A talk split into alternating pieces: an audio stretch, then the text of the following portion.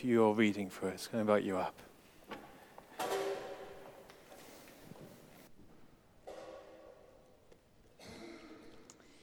Our readings from the book of Genesis, chapter 26, and if you want to follow it in the Bibles beside you, it's on page 27. Chapter 6, verses 1 to 25.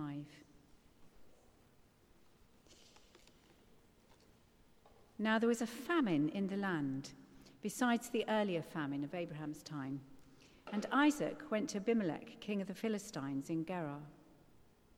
The Lord appeared to Isaac and said, "Do not go down to Egypt. Live in the land where I tell you to live. Stay in this land for a while, and I will be with you and will bless you. For to you and your descendants I will give all these lands and will confirm the oath I swore to your father Abraham. I will make your descendants as numerous as the stars in the sky and will give them all these lands. And through your offspring, all nations on earth will be blessed, because Abraham obeyed me and kept my requirements, my commands, my decrees, and my laws." So Isaac stayed in Gerar. When the men of that place asked him about his wife, he said, "She is my sister," because he was afraid to say, "She is my wife." He thought, "The men of this place might kill me on account of Rebekah, because she is beautiful." When Isaac had been there a long time, Abimelech, king of the Philistines, looked down from a window and saw Isaac caressing his wife Rebekah. So Abimelech summoned Isaac and said, "She is really your wife. Why did you say, 'She is my sister'?" Isaac answered him, "Because I thought I might lose my life on account of her." Then Abimelech said, "What is this you have done to us? One of the men might well have slept with your wife, and you would have brought guilt upon us." So Abimelech gave orders to all the people, "Anyone who molests this man or his wife shall surely be put to death." Isaac planted crops in that land, and the same year reaped 100-fold, because the Lord blessed him. The man became rich, and his wealth continued to grow until he became very wealthy. He had so many flocks and herds and servants that the Philistines envied him. So all the wells that his father's servants had dug in the time of his father Abraham, the Philistines stopped up, filling them with earth. Then Abimelech said to Isaac, "Move away from us. You have become too powerful for us." So Isaac moved away from there and encamped in the valley of Gerar and settled there. Isaac reopened the wells that had been dug in the name of his father Abraham, which the Philistines had stopped up after Abraham died, and he gave them the same names his father had given them. Isaac's servants dug in the valley and discovered a well of fresh water there, but the herdsmen of Gerar quarreled with Isaac's herdsmen and said, "The water is ours." So he named the well Essek, because they disputed with him. Then they dug another well, and they quarreled over that one also. So he named it Sitnah. He moved on from there and dug another well, and no one quarreled over it. He named it Rehoboth, saying, "Now the Lord has given us a room, and we will flourish in the land." From there he went on to Beersheba. That night the Lord appeared to him and said, "I am the God of your father Abraham. Do not be afraid, for I am with you. I will bless you and will increase the number of your descendants for the sake of my servant Abraham." Isaac built an altar there and called on the name of the Lord. There he pitched his tent, and there his servants dug a well.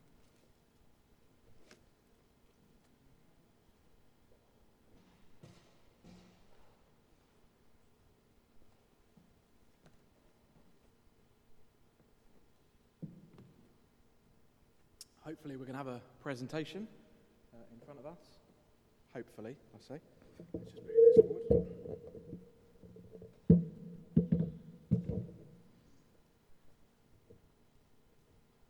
There we go. That's better.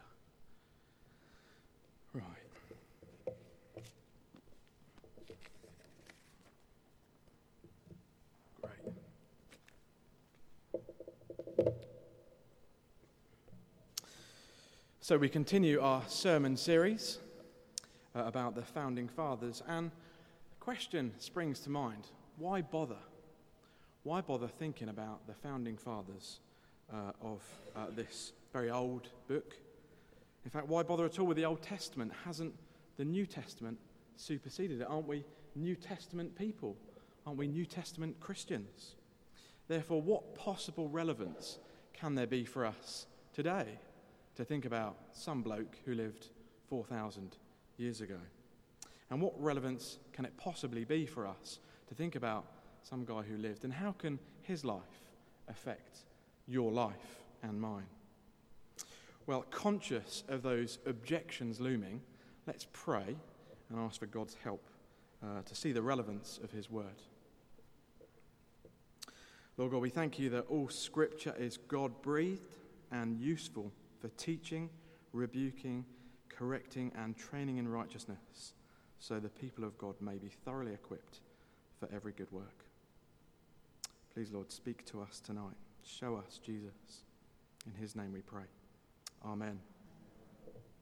Well, when Bear Grylls jumps out of his helicopter, the first thing that he does as he parachutes out is, even before he finds water, is to get his bearings. He needs to work out where he is. That's what he does first. And as we parachute into the book of Genesis, we need to adopt a Bear Grylls approach.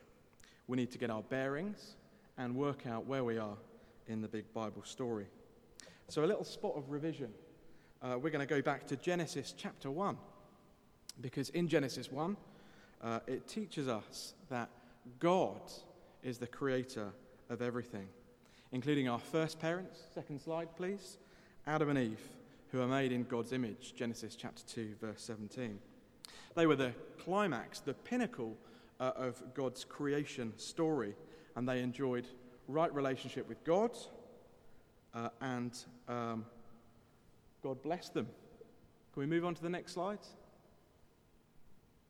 Okay, slight technical hitch. And they enjoyed right relationship with God, their creator, and God blessed them and ruled over Adam and Eve and his creation. And God made a place for Adam and Eve to live in, the Garden of Eden. And in Genesis 2, we see that life couldn't be more beautiful for Adam and Eve. In the words of Louis Armstrong, what a wonderful world. I would sing it, but I can't sing, so I won't sing it. And God announced over his creation in Genesis chapter 1, verse 31, that what he'd made was very good. God's people, Adam and Eve, were in God's place, the Garden of Eden, enjoying God's blessing and God's rule. Life was brilliant. Life was great. Enjoying rest. A bit like what we're thinking about this morning, enjoying God's rest. But, next slide please.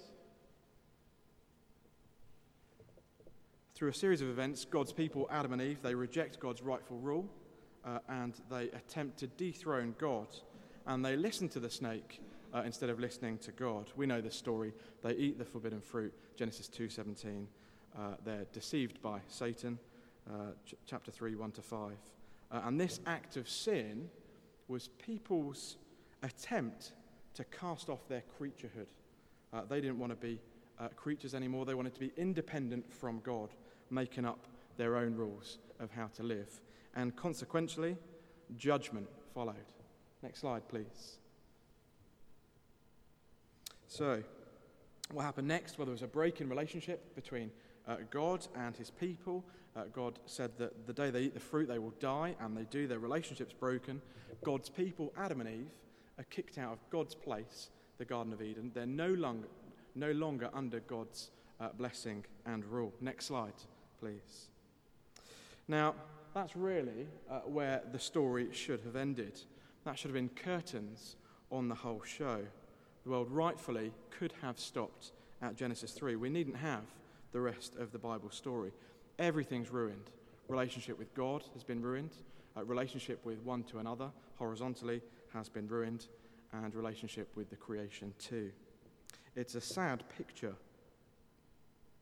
But God is a God of grace. Isn't that amazing? There is a story that continues. There is a Genesis 4, and it continues. God is a God of grace. Next slide, please. And so the big question is how can we get back to Eden? How can we get back into the garden? It's a bleak picture. They're kicked out and they're prevented from re-entering. But there's a glimmer of hope in this verse here. I wonder if you could just turn to Genesis 3:15, or if you can read it there, because this is a wonderful promise for us. Genesis 3:15. God says to the serpent, "I will put enmity between you and the woman, and between your offspring and hers. He will crush your head, and you will strike his heel." See, God announces that from the seed of the woman, there's going to come offspring. And the offspring will strike the head of the serpent and defeat him, though at great cost to himself. There's going to be a battle between the seed of the woman and the serpent. And the seed will be hurt by the snake, but he will ultimately defeat him and crush his head. And so the story of the Bible really is the search for the serpent crusher. And the question is, who's it going to be?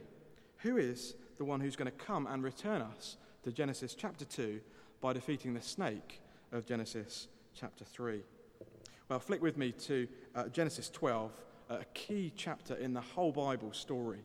This is definitely one to memorize if you don't know it already. So Genesis chapter 12, you'll find that on page 13. Next slide, please. Great. So let me just read this for us. "The Lord had said to Abraham, 'Leave your country, your people, and your father's household, and go to the land I will show you.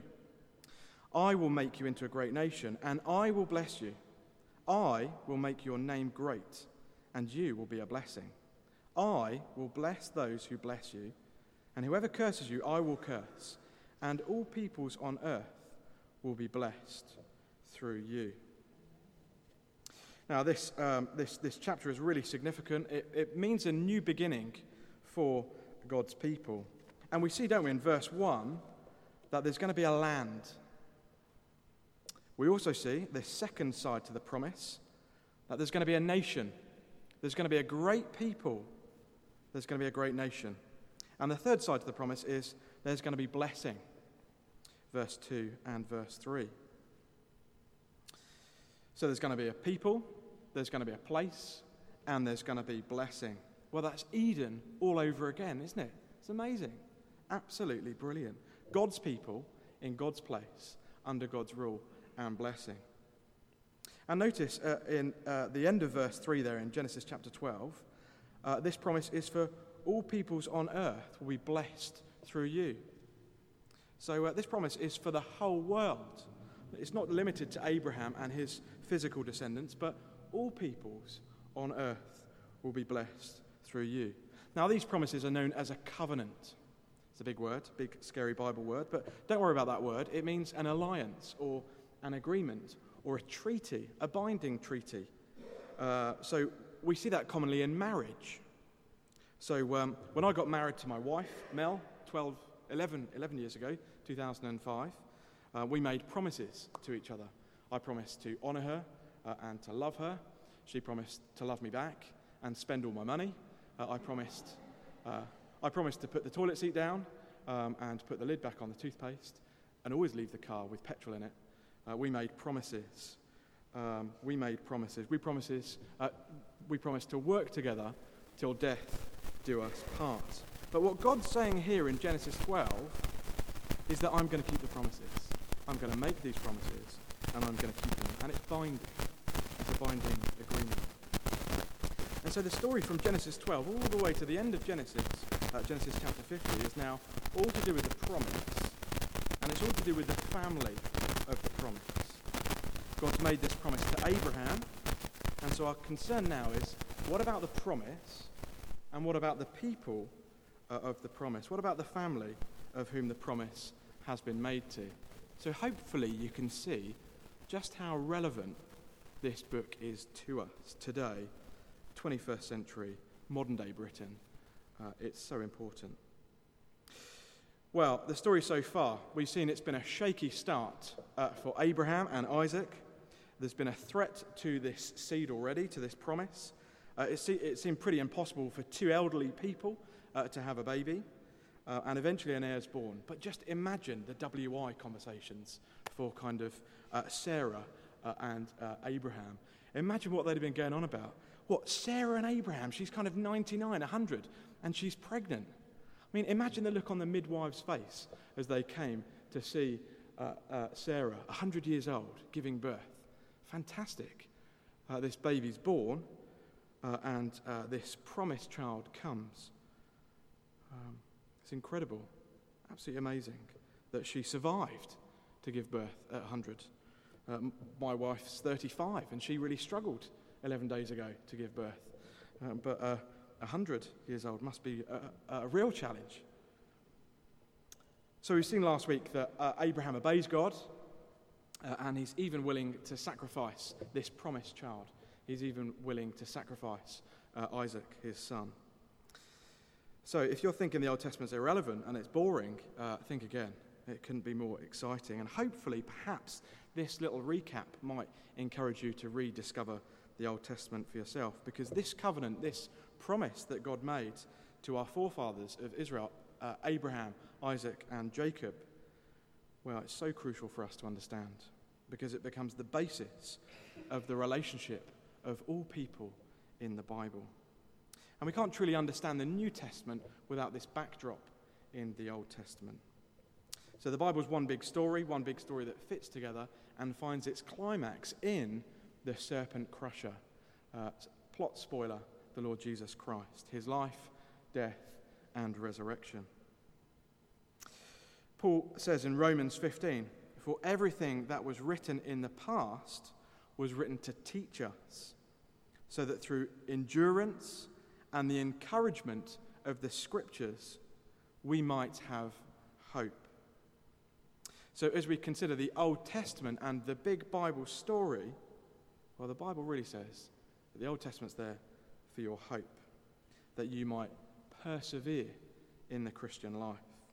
Well, with that in mind, let's, with this long and lengthy introduction, let's turn to Genesis chapter 26 and have a look at our reading together. Can we have the next slide, please? So my main point, the one thing that should stick in your mind as those glass doors close behind you and you walk out tonight, is that God keeps his promises. God keeps his promises despite the fears and failures of his people. We're going to see that from verses 1 to 11. And let's just bear in mind that Abraham probably scarred Isaac quite badly. Imagine kind of your dad coming at you with a big knife. It'd be pretty scary, wouldn't it? It'd be quite scary. We've been thinking for the last 2 weeks about Abraham attempting to sacrifice his son Isaac, but the Lord prevents him from doing so. So a few scars in Isaac's life. Second thing to say is that there's many similarities between Isaac and Abraham's story. If you were to put Genesis chapter 12 and read the rest of Genesis 12 and read Genesis chapter 26 and put those side by side, you'd see a lot of similarities. We haven't got time to go through them all tonight, but my challenge for you this week is to read Genesis 12 and Genesis 26 together. And it'd be great, actually, if you could continue reading Genesis. It'd be really helpful in our sermon series as you get familiar with the book of Genesis, so that we can know where we're going. But some similarities that we do know: both men experienced a famine in the land. We're told that from verse 1 of chapter 26. Both consider going to Egypt because of the famine to get relief. Both hear from God. Both attempt to pass their wives off as their sisters. Both fail on that as well. And both become wealthy, which is a sign of God's blessing in the Old Testament and God's presence. And both mature in their trust of the Lord. And both set up altars to worship Yahweh, the promise-making, promise-keeping God of the Bible. So let's dig into chapter 26. So Abraham's died, there's a famine in the land, the Asda deliveries have stopped coming, so the shelves are empty in the stores down in Israel. And Isaac's kitchen cupboards couldn't look any more sparse. And it's a desperate situation for Isaac and Rebekah. So they flee. They decide to make a road trip from a place called Beer Lahai Roy, bit of a mouthful, to the south of Israel. So they're kind of really far south, and they travel north and just west a little bit. So imagine the scene. Isaac and his missus in the heat, dusty tracks, making their way up by foot to a place called Gerar. And they're heading into enemy territory in search for food. And on the way, Isaac has this encounter with God. The Creator God appears to him and speaks. You can just kind of imagine Isaac rubbing his eyes, like, am I kind of seeing things, or is that really God in front of me? And so what does God say? Well, it's a restating of the covenant promises that he made to Abraham, his father. Let's just have a little look at them. The Lord appeared to Isaac and said, "Do not go down to Egypt." There's the command. "Live in the land where I tell you. Stay in this land for a while, and I will be with you and bless you. For to you and your descendants I will give all these lands, and will confirm the oath I swore to your father Abraham. I will make your descendants as numerous as the stars of the sky, and will give them all these lands. And through your offspring, all nations on earth will be blessed, because Abraham obeyed me and kept my requirements, my commandments, my decrees, and my laws." So Isaac stayed in Gerar. So that's amazing, isn't it? We see here God's people. We see these promises restated. There's going to be a people. They're going to be as numerous as the stars in the sky. There's going to be a land for the people to dwell in. Do we see that there? There's going to be lands. And God's going to bless them. "I'll bless you. I'll be with you. I will bless you." So God commands Isaac, don't go to Egypt. Pitch your tent here in Gerar with the Philistines. And Isaac obeys God. Big tick. So far, so good. He doesn't follow his dad's footsteps geographically down into Egypt. But what's the first thing that we're told happens next? Have a look down with me. What happens next? Well, verse 7. The men of that place ask about his wife, and he says, "She's my sister," because he was afraid to say, "She's my wife." He thought that the men of this place might kill me on account of Rebekah, because she's beautiful. So the local townies come out and ask about his wife, and we're told that Rebekah is a supermodel. She's beautiful. She's gorgeous. And in fear for his life, he passes his missus off for his sister, just like his father had done to his mother in Genesis chapter 12. He deceives the people, and you can imagine the blokes, can't you, in Gerar, thinking, "She's gorgeous. I want to be friends with Isaac. I want to be buddies with him." You can imagine him kind of having these guys come around and hanging about to get friendly with him so they can get close to his sister. But it backfires big time. Have a look down with me. Isaac's found out. The lie comes back to haunt him, and King Abimelech sees them caressing out of his window. When Isaac had been there in the land for a while, from the window, King Abimelech sees him. And no sooner Abimelech summons for Isaac to come to him. And he says in verse 9, "She's really your wife. Why did you say she's my sister?" Isaac answered him, "Because I thought I might lose my life on account of her."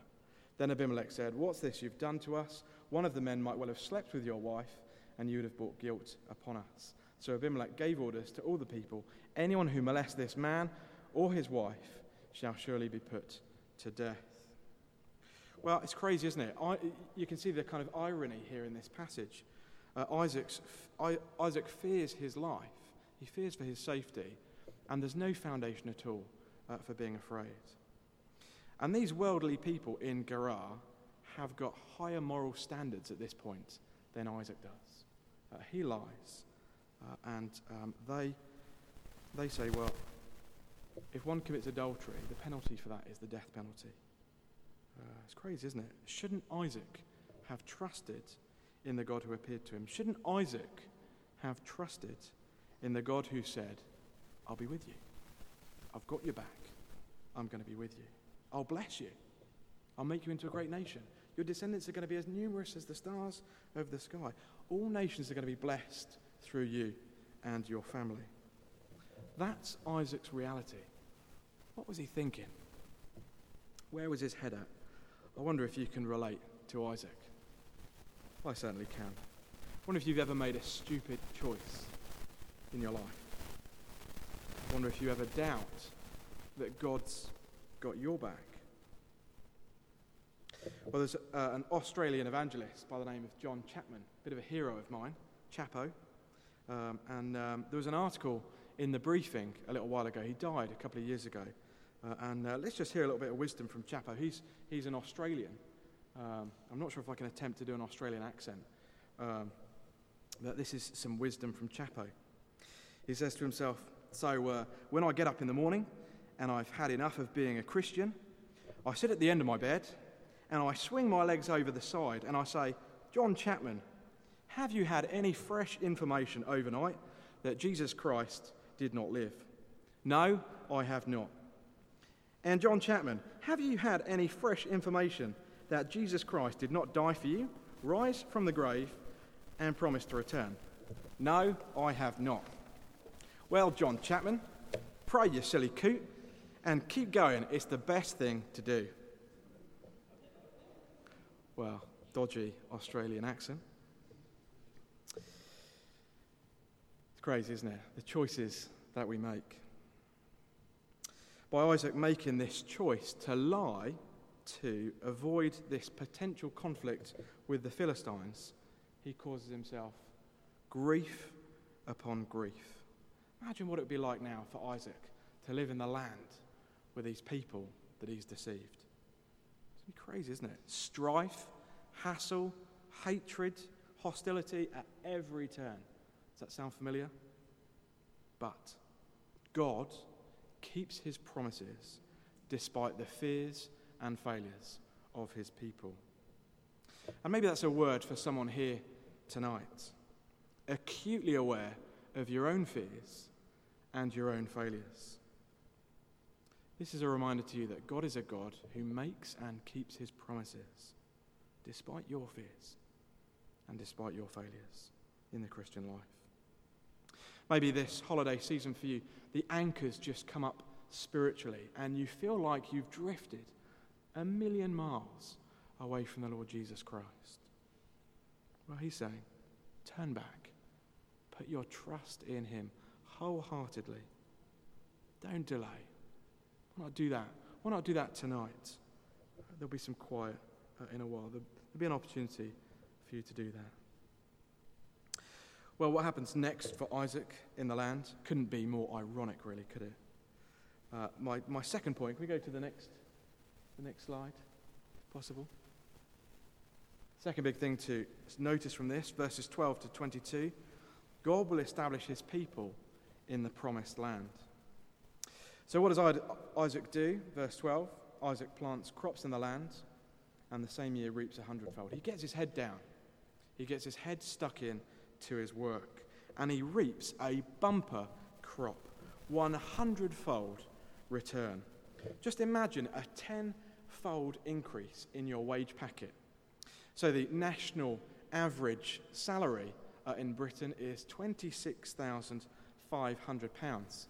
Can somebody speak to ministry division for me so I can get an increase in my salary? But just imagine opening your paycheck and seeing there a 10-fold increase, £265,000. Amazing. Isaac and Rebekah, they've hit the big time. They've hit the jackpot. You can just picture Isaac's face splashed across Gardener's Weekly in Gerar. He's got this kind of super manure formula that everybody wants, the radio interviews, the spotlight on him. And verse 13, we're told that the man became rich and his wealth continued to grow and he became very wealthy. He had so many flocks and herds and servants. He's made it. He's very wealthy. The bride, the job, the successful business. God's people, Isaac and Rebekah, in God's place, the land of Canaan, and enjoying God's blessing. Isn't that amazing? It's like Eden restored, yet now there's obstacles, there's persecutions. Well, he's got loads of stuff, but by the end of verse 14, the people are very unhappy with him, and they envy him intensely. So much so that at the end of this section, verse 16, King Abimelech comes to Isaac and says, "Move away, you've become too powerful. Get out, get lost, go away, leave here." So Isaac and Rebekah, they're back on the road, and this time they're in search not of food, but of water. And they head up the valley of Gerar, pitch up tent, and their workforce pull out the spades and start digging for water. Isaac's servants, verse 19, dug in the valley and discovered a well of fresh water there. But the herdsmen of Gerar quarreled with Isaac's herdsmen and said, "The water is ours." So he named the well Essek, because they disputed with him. Then they dug another well, but they quarreled over that one also. So he named it Sitnah. He moved on from there and dug another well, and no one quarreled over it. He named it Rehoboth, saying, "Now the Lord has given us room, and we will flourish in the land." So God establishes Isaac in the land. They call this well Rehoboth. There's room for Isaac in the land. God will establish his people in the promised land. And there they are, established. And Isaac says, "Now the Lord has given us room. We will flourish in the land." Now we've got to be a little bit careful here as we bridge the gap from the Old Testament to us today. Because the promised land in the Old Testament for us represents heaven ahead.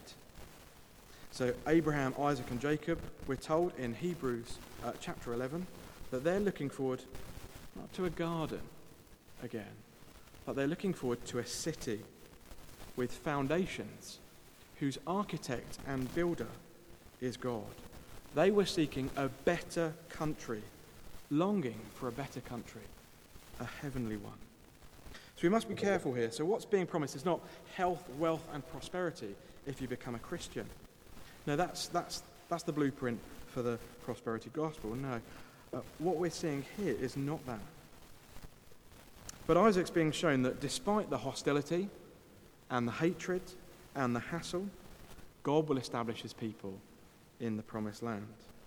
And it's a theme that we see repeated throughout the Bible. So if you flick forward with me to 1 Peter, I'll give you a page number when I find it. 1 Peter chapter 1, page 1217. And look down at 1 Peter chapter 1 and verse 6. Peter's speaking about salvation.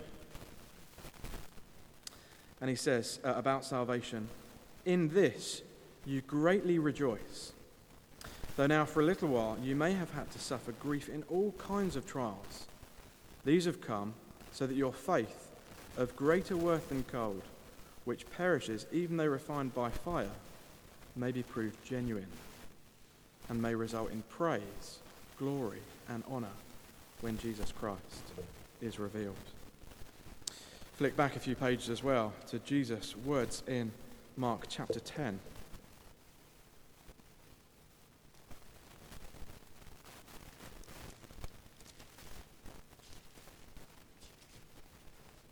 Page 1015.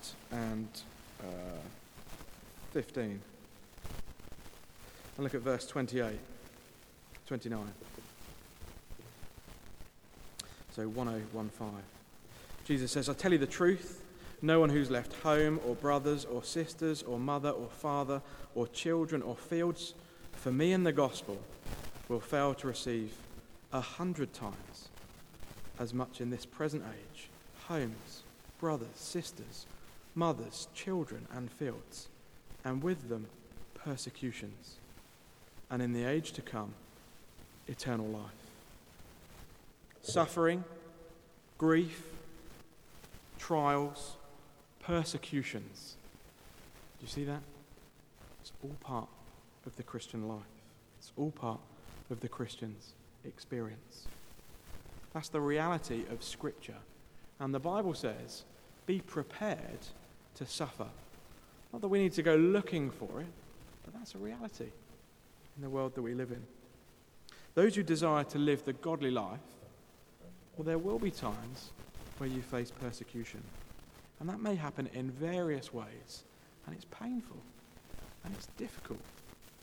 So don't be surprised if you find yourselves at the brunt of the office jokes, or people not wanting to hang out with you now because you're a Christian, or you losing popularity with your non-Christian friends.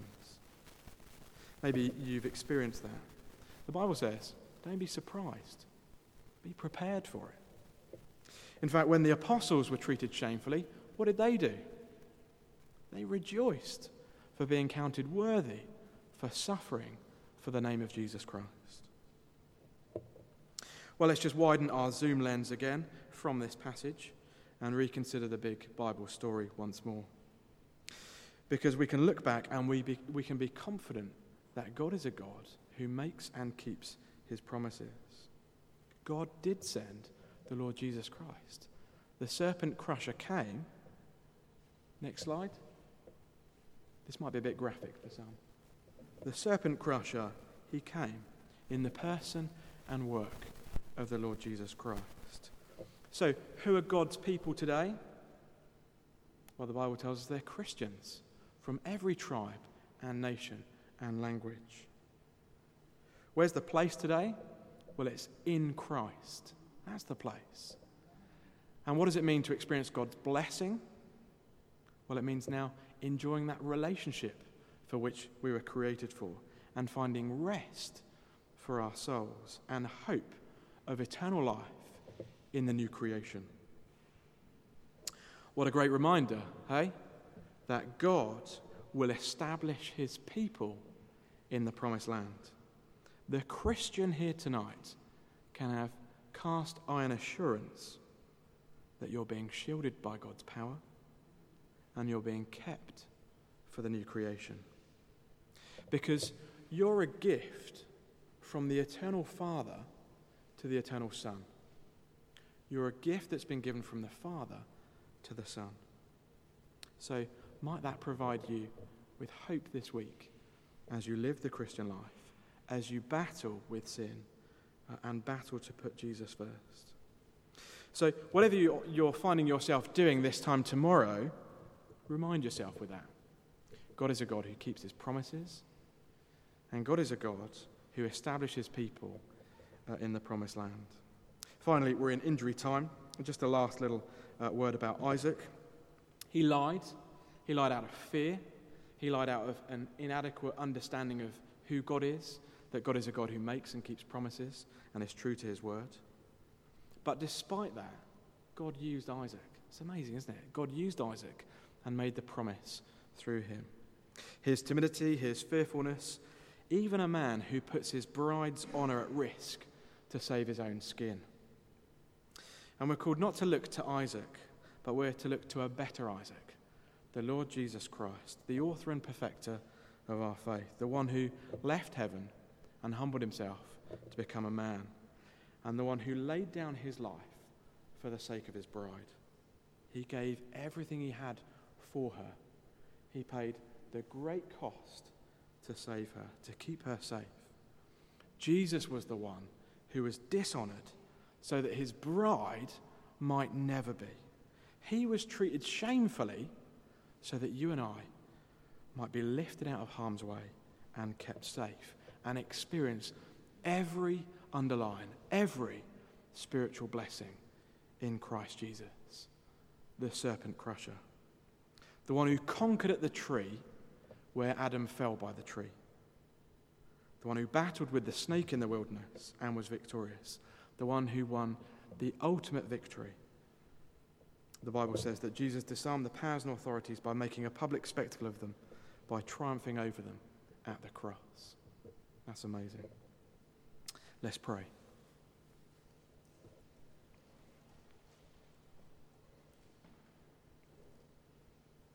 Lord God, we thank you that the Bible is one big story that finds its climax in the Lord Jesus Christ. We thank you that there is a people, that there is a place that we're going to, and we can experience blessing today being in relationship with you. We praise you for your word, Please help us to put it into practice in our lives. For Jesus' glory, I pray. Amen.